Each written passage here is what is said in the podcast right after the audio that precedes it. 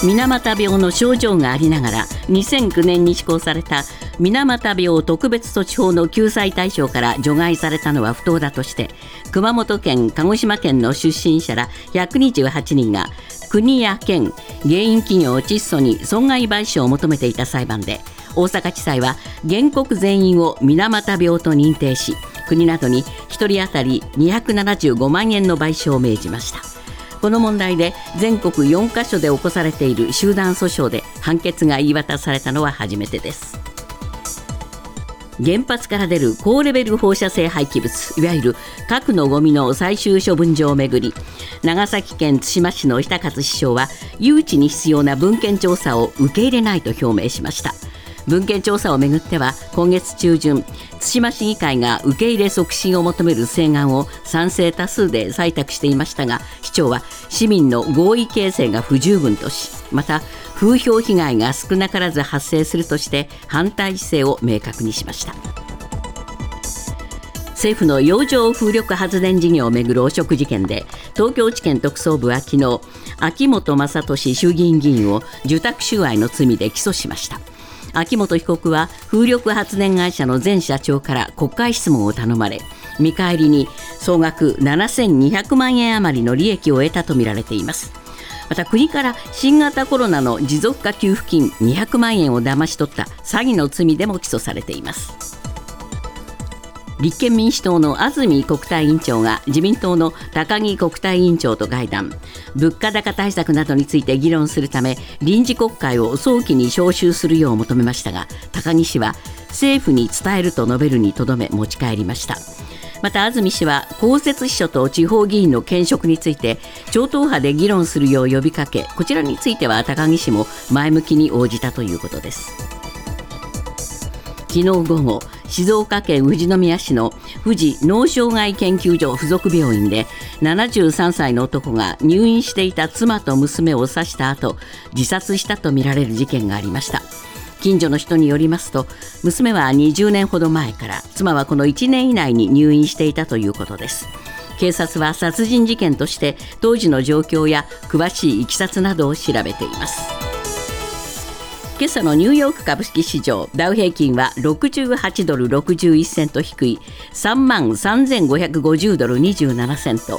ナスダックは29.24ポイント上昇し1万3092.85ポイントで取引を終えました。為替はドル円は1ドル149円49銭。ユーロ円は1ユーロ157円02銭で推移しています。続いてスポーツです。杭州アジア大会昨日の結果です。競泳男子 100m バタフライで松本克弘選手が金メダルを獲得。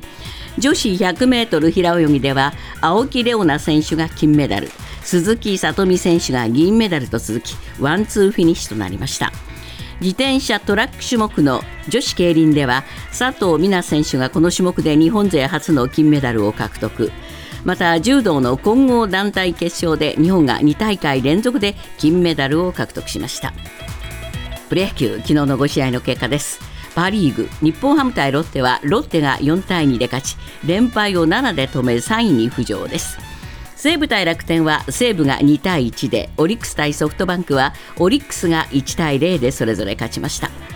セ・リーグ阪神対中日は中日が7対2で勝利。d n a 対ヤクルトはヤクルトが11対3で大勝しました。ニュースズームアップ。原子力発電所から出る核のゴミの最終処分場の候補地選定をめぐり長崎県対馬市の日勝市長は昨日市議会本会議で第一段階となる文献調査を受け入れない意向を表明しました。市議会は調査受け入れを求める請願を採択していましたが判断が割れる格好となりました。ニュースズームアップ。なぜ市長は調査を受け入れなかったのか。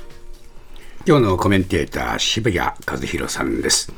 えーまあ、市議会の意向と市長の判断が、これは分かれたわけですね。そういうことですね、えー、今月12日に対馬市議会はですね、えー、文献調査の受け入れを求める請願を採択しました。はい。一方で、まあ、最終決定者である市長はですね、えこの文献調査を受け入れないと、こう表明した、こういうことになります。で、市長が反対したために、まあ、処分上誘致の動きは、これ、事実上、一旦ストップするとそういうことになりま況ですすね。ね。なぜ反対しましたかはいね。、日高市長はもともとですね、2020年に市長選があったんですけれども、その時に最終処分上誘致の反対を訴えまして、で賛成派の対立候補を破って当選しています。自分のまあ言ってみれば公約なんですね。そういうことですね、えそれから今回ですね、反対の表明について市長は、市民の間で分断が起こっていて、ええ市民の合意形成が十分ではないと判断したと、こう言っているんですね。この根拠はやっぱり市議会も割れたんですね。そういうことなんです、ええ市議会で採択したと言っても、ですね、ええその際に調査受け入れを積極的に求めたのは地元の建設業団体と、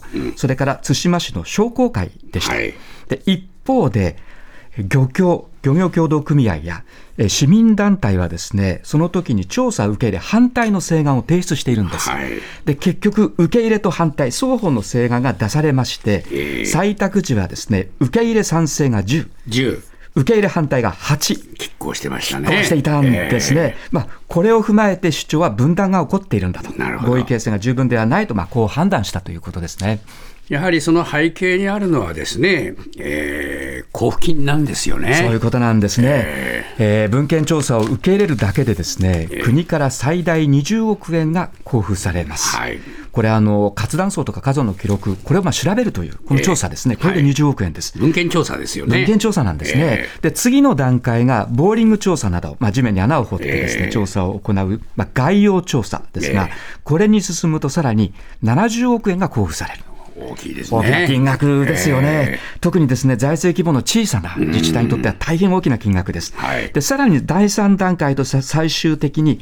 精密調査、これ、建屋などを作って調査をするんですが、その交付額は決まっていないんですね、ええ。おそらくはもっと大きくなる可能性があるというこまあ、とです。じ時間もかかるんですね。時間もかかりますね、え。えー大体ですね、これ、もう十数年かかるという、かかるというね。こういう長い時期をかけて調査するわけですね。えーはいでただ、一方ではですね、市長はですね、もし風評被害が起きてしまったら、はい。例えば水産関係全体で1割にダメージがあると、それだけで被害額は16億円に達する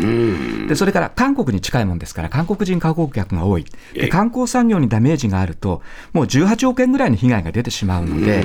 えー文献調査受け入れの交付金20億円では代替できないと、まあ、こう主張しているというそのお金ことですね。は吹っ飛んじゃいますよと。そういうことですね。こういうことになりますね。どうなんですかね。だから、まあ、それには、まあ、その3段階全部引き受けなくたって、えー最初の段階だけでも20億円だから、はい。それだけでも受けたらいいじゃないかっていう声も実はあったんでしょうそうね。なんですね、あのえー。実は受け入れ推進派の市議の中には、ですね、長崎県は被爆県だと、だから最終的には知事が反対するだろう、だから文献調査だけ受け入れて、交付金の20億円だけもらって、最終的にはまあやめると、ええーこれ、食い逃げ論っていうふうにも言われてるそうなんですけれども、これについて市長はですね、一旦手を挙げて20億円をもらった後でやめるという考え方には賛成できないと、まあ指摘してます。そうでしょうねまあそうですよね。えまあ、そういうような、まあ、いろんな見方がある中での市長の苦渋の判断ということですね。まあ、確かにね、あの地元にしてみれば、あこういう交付金は喉から手が出るようなね、えー魅力的な金額だとは思いますけれども、はい。つまりそういうその考え方の違いでもって、市民の間に分断が起こってしまうというのは大変不幸なことですね。そういうことですよね、それも大きなですね、自治体ではないわけですね、はい。これまで協力してですね町を盛り上げてきたのが、真っ二つに割れてしまうというのは、はい。これやっぱり不幸なことだという、まあ、こういう考えがあったわけですね。すね。ただ一方で、ええ。対馬市の人口は1960年には7万人いたんですけれども、はい。今、2万8000人まで減っています、ええ。6割減ったんですね。はい。で市の推計ではですね2045年ですからあと20年ちょっとでさらに半分の1万4000円にまで減っちゃう1万4000人5000人切っちゃうわけですね。そうですねですので今回市長が反対したことでじゃあこの対馬市の地域の経済をどう浮上させるかというですね難しい問題がねはいその重大な問題がまたすす浮き彫りになったということですよね。そうですね。まあこれで来年の3月に今の市長は任期が満了になると、はい。そうするとまた市長選ということになりますね。そうなんですね。今度、賛成派が出てくると、はい。でた戦って、もし賛成派が勝てばですね、ええ。また手を挙げると、こういうことになりますね。そうですね、日高市長はですね次の市長選にも立候補する意向を示していますけれども、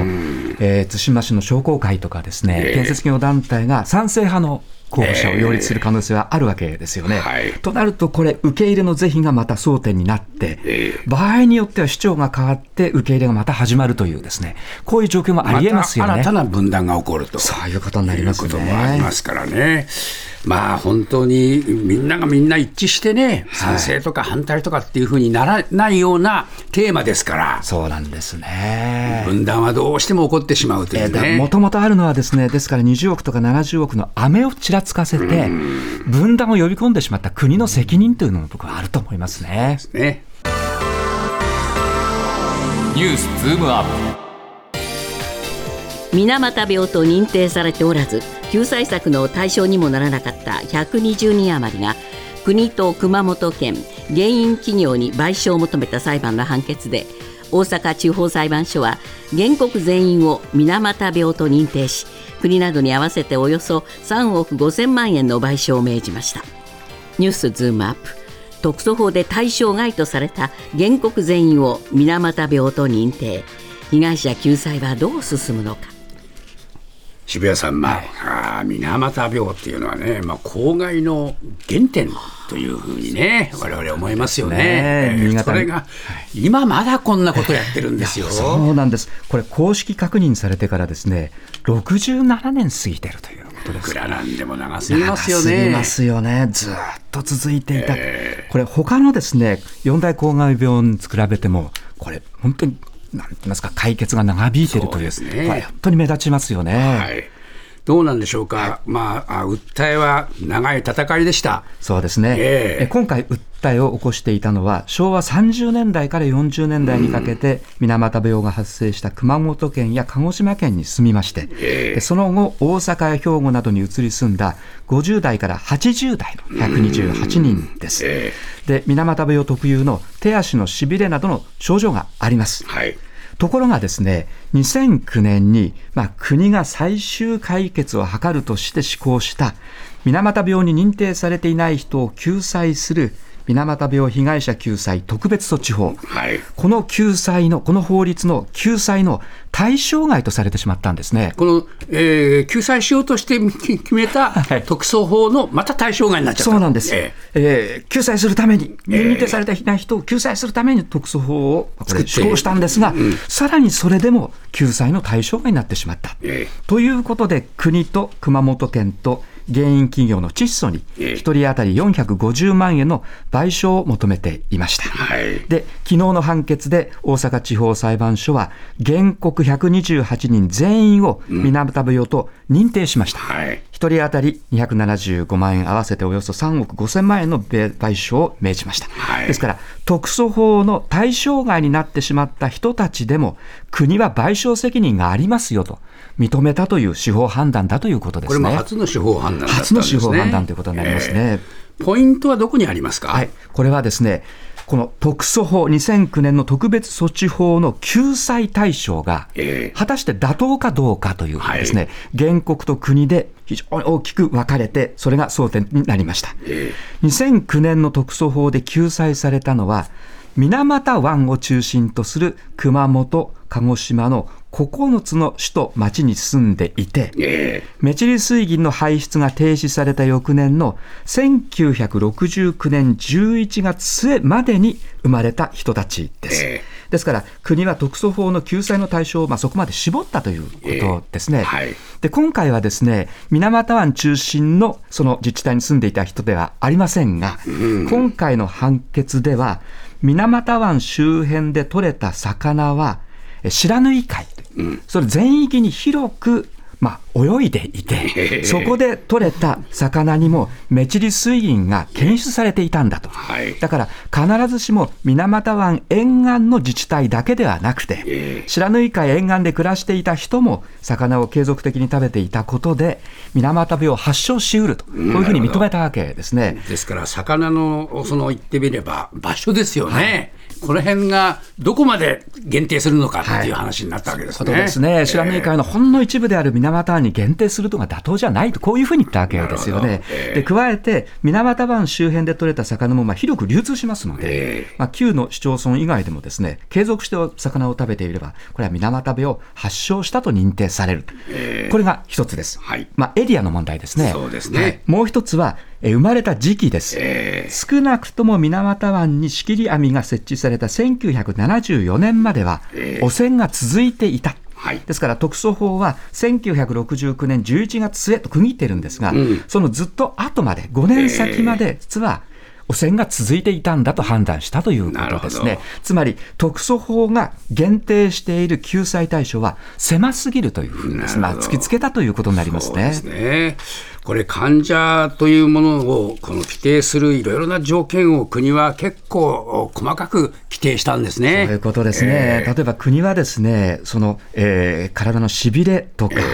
えーそういった症状が一つじゃなくて、複数の症状の組み合わせが必要であるとかですね、水銀の汚染を証明する昔の毛髪とか、へその緒が必要とか、これらを満たさないと水俣病と認定しないということでですね、ハードルを上げ続けてきたんですね。そうですでね。一方ではですね、被害者側は白縫海で取れた魚を食べて、水俣病特有の症状がある人が患者じゃないかと、これ、ごく分かりやすいシンプルなですね、定義をまあ要求してきたわけですが、国はまあ本当に賠償金を抑えたかったからなのか、狭く狭く限定したということですよね。これ、他でも訴訟が起きてますよね。はい、同様の訴訟が熊本、東京、新潟でも起こされていまして、原告の総数は1700人を超えています。これ、どうしますかね。で今回の大阪地裁での判決は、間違いなく他にも影響してくるでしょうし、大阪地裁での今回の判決に対して国がどうするのかですね、はいこれも大きく問われるということになりますよ他ね。のまあ判決待たずに救済を始めろっていう声はね、はいえー今日のメスメディアでも非常に強く出てますもんね。えー僕はそういうふうに思いますね、ええ。国は判決を受け入れて全面救済に早急に動くべきですが、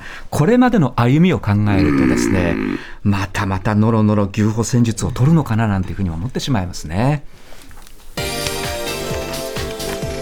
アメリカの FTC 連邦取引委員会とニューヨーク州など17の州が26日アマゾンが通販サイトで競争を阻害したとして反トラスト法違反で提訴しました172ページにわたる訴状ではアマゾンが競争を阻害するために行った手口が生々しく書かれています。ニュースズームアップ。連邦取引委員会が指摘するアマゾンの手口とは？まあ、巨大なあーそのお IT 企業である アマゾン。えーそこを相手取って連邦取引委員会がこれだけ戦いを挑んだわけですが、はいこの連邦取引委員会は、えーなかなか、あーこのなんて言いますか、アマゾンと因縁があるんです因縁があるんですね。そうなんですね。角度が入ってるんですよね。角度が入ってるんです。まず注目したいのがですね、その FTC 連邦取引委員会トップのリナ・カーン委員長です。カーンさんね。カーンさんです。ええこの人はですね、研究者時代にアマゾンの独禁法違反に関する論文を書きましてええ、その手口を詳細にですねええ、まあ、詳述して書いて、一躍有名になった人で、で、今ではアマゾン批判の急先鋒として、全米でよくし 知られている、はい、筋金入りの筋金入りの反アマゾンの人なんです。まあ言ってみれば筋金入りの、まあ、カーン委員長の肝入りの提訴というですね、こういうことですね。なりましたはいね。ですから具体的なんですね。具体的なんですね、ええ172ページにわたってですね、アマゾンがいかに懲罰的で高圧的な戦術を取っていたかを示せ示してやるということでですね、えその訴状を発表しています。はい。ちょっと具体的にあの説明しますと、3つほどあの紹介しようと思いますけれども、まず、アマゾンに出品している業者が、他のサイトで、アマゾンよりも安い製品を売っていないかを調べるために、えネッシーと呼ぶ AI を作って、ネット上を巡回させて監視していた、こういうふうに言っています。はい。このアマゾンマーケットプレイスに出している業者を調べるってこういうことですよね。えそうですね。それからアマゾンよりそれによって安い価格で売っていることが分かった場合、えその業者に懲罰的な措置を講じていた。え例えばどういうことです具か体的にはですね、アマゾン内の検索で上位に出ないようにして見つけにくくしたり、なるほど。なかなか見つからない。ええ今すぐ買うというボタンを表示させないようにしてあ、なるほど。だから、まあ、ちょっと意地悪っぽい。意地悪してるよっていうふうに言ってるわけですねえ。三つ目がですねはい、有料会員サービスのプライムはい。これに出品したい企業にええ、見返りとして不利な条件を要求していた。どういうことかと言いますとええ、プライム向けの商品として出品できればですね、配達はより早くなります。そうですね翌日配送は普通ですからええ。そうすると当然買う人が増えます。はい買う人が増えれば、まあ、より売り上げが増えるので、ええまあ、出品する業者としては、ぜひプライム向けの商品にしてほしいと。それはそうですね。こういうふうに頼むわけですねえ。アマゾン側はそれに対してですね、プライム向けの出品にしたければ、アマゾンの配送センターを使うよう要求していた。ええやっぱ手数料取るわけですね、はいで。企業側にしてみると、アマゾンの配送センターに一旦持っていかなければいけないので、費用がかさんでしまう。だから不利になるという、こういうことですね。なるほど。まあ、こうした事例が訴状に細かく書かれていまして、ええーアマゾンが持つアメリカでのネット通販のシェアは6割をはるかに超えていて、ええプラットフォーマーとして支配的な位置にあるんだと、地位にあるんだ。これは反トラスト法、独禁法に違反するというのが、まあ、カーン氏のですね、論拠ということになりますね。アマゾンはどう反論しますか、アマゾンはですね、こう反論しています。FTC 連邦取引委員会が勝訴して、その主張通りになると、今後商品価格は上がる。消費者への配送も遅くなってしまう。つまり消費者への利便性が後退して便利じゃなくなっちゃうんだ。だから法廷で我々の主張を訴えていくと、こう言っています。まあ、アマゾンとしてはですね、とにかく昨年の売上77兆円のうち北米のネット通販6割占めているんです。で、アマゾンマーケットプレイスに出してくれる他の業者のですね、売上で大体4分の1なので、訴訟の行方次第では業績に大きな影響を与えてしまいますよねそういうことですね。うん一方、FTC はですね、今回の提訴にはもう存在意味がかかってます。昨年、あの、マイクロソフトによるゲーム会社の買収とか、Facebook、今のメタによる VR、バーチャルリアリティ向けアプリ企業の買収の差し止めを求めて提訴したんですけれども、どちらにさ、どちらも裁判所に棄却されて、負けちゃってる負けちゃっているんです。だから3連敗できない。というなるほどことで、ええカーン委員長肝入りで戦いに挑んだと、こういうことになりますね。いや、これはしかし日本にも大きく影響を与えますよ当ね。然影響を与えるということになりますから、ただ時間はかかりそうです、審議は。はいしばらくは時間っていうのは数年数年かかる可能性があると、そうですかいうふうに言われていますね。